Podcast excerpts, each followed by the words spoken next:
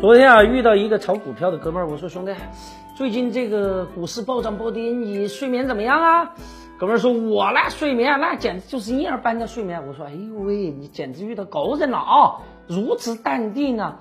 这哥们儿说，我经常都是睡到半夜，坐起来哭一会儿，接着睡。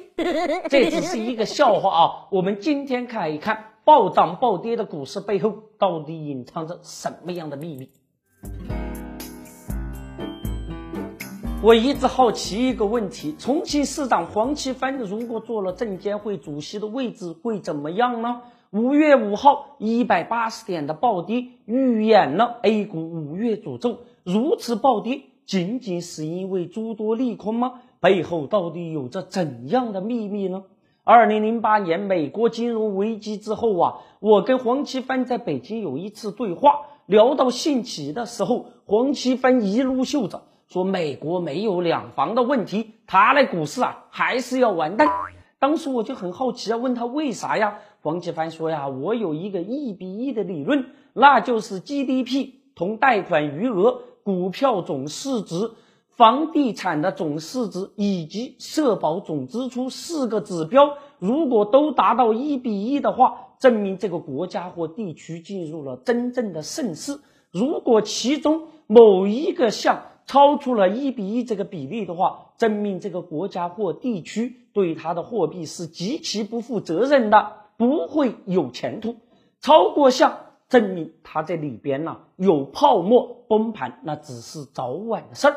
现在啊，我们回过头来看一看啊，二零一四年我国的 GDP 是六十三点六四万亿，而到了五月四号，A 股的总市值已经高达。六十一点六六万亿，A 股真的是钱多啊！有了宝贝，买他个日本联队给咱当保镖。嗯，老大真有远见。为什么偏偏是五号暴跌呢？有一组数据暗藏玄机。四月啊，有百分之八十五的股票都在上涨，只有不足百分之十的股票在下跌，而有百分之三十五的股票啊跑赢了大盘。我们曾经在节目里边说呀，二零一五年一季度的经济那是相当糟糕啊，不少省市的 GDP 都没有达标啊，全国 GDP 总量呈下滑趋势。到了五月四号，A 股的总市值同 GDP 的动态比率肯定打破了一比一的平衡，好吗？一百八十点的暴跌，立刻将 A 股的总市值拉到了五四九万多亿。问题的关键是，现在牛市已经成了国家战略，留给 A 股的市值空间只有四万多亿。A 股未来到底怎么样走啊？有一点是可以明白的，那就是未来 A 股将会出现两极分化，价值低估的蓝筹会助推国家战略，那些市盈率超过万倍的股票将会回归理性，人们就会发现了，赚了股指不赚钱。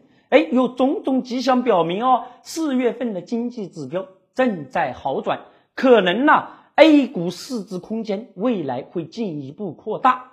面对焦躁的股市，也许黄奇帆会说：“打破平衡，民不聊生。”我们还有一个微信公众号平台“德林社”。如果还想了解有趣、好玩、听得懂的经济学，那就在微信里搜文字“德林社”或者拼音“德林社”，点击关注即可。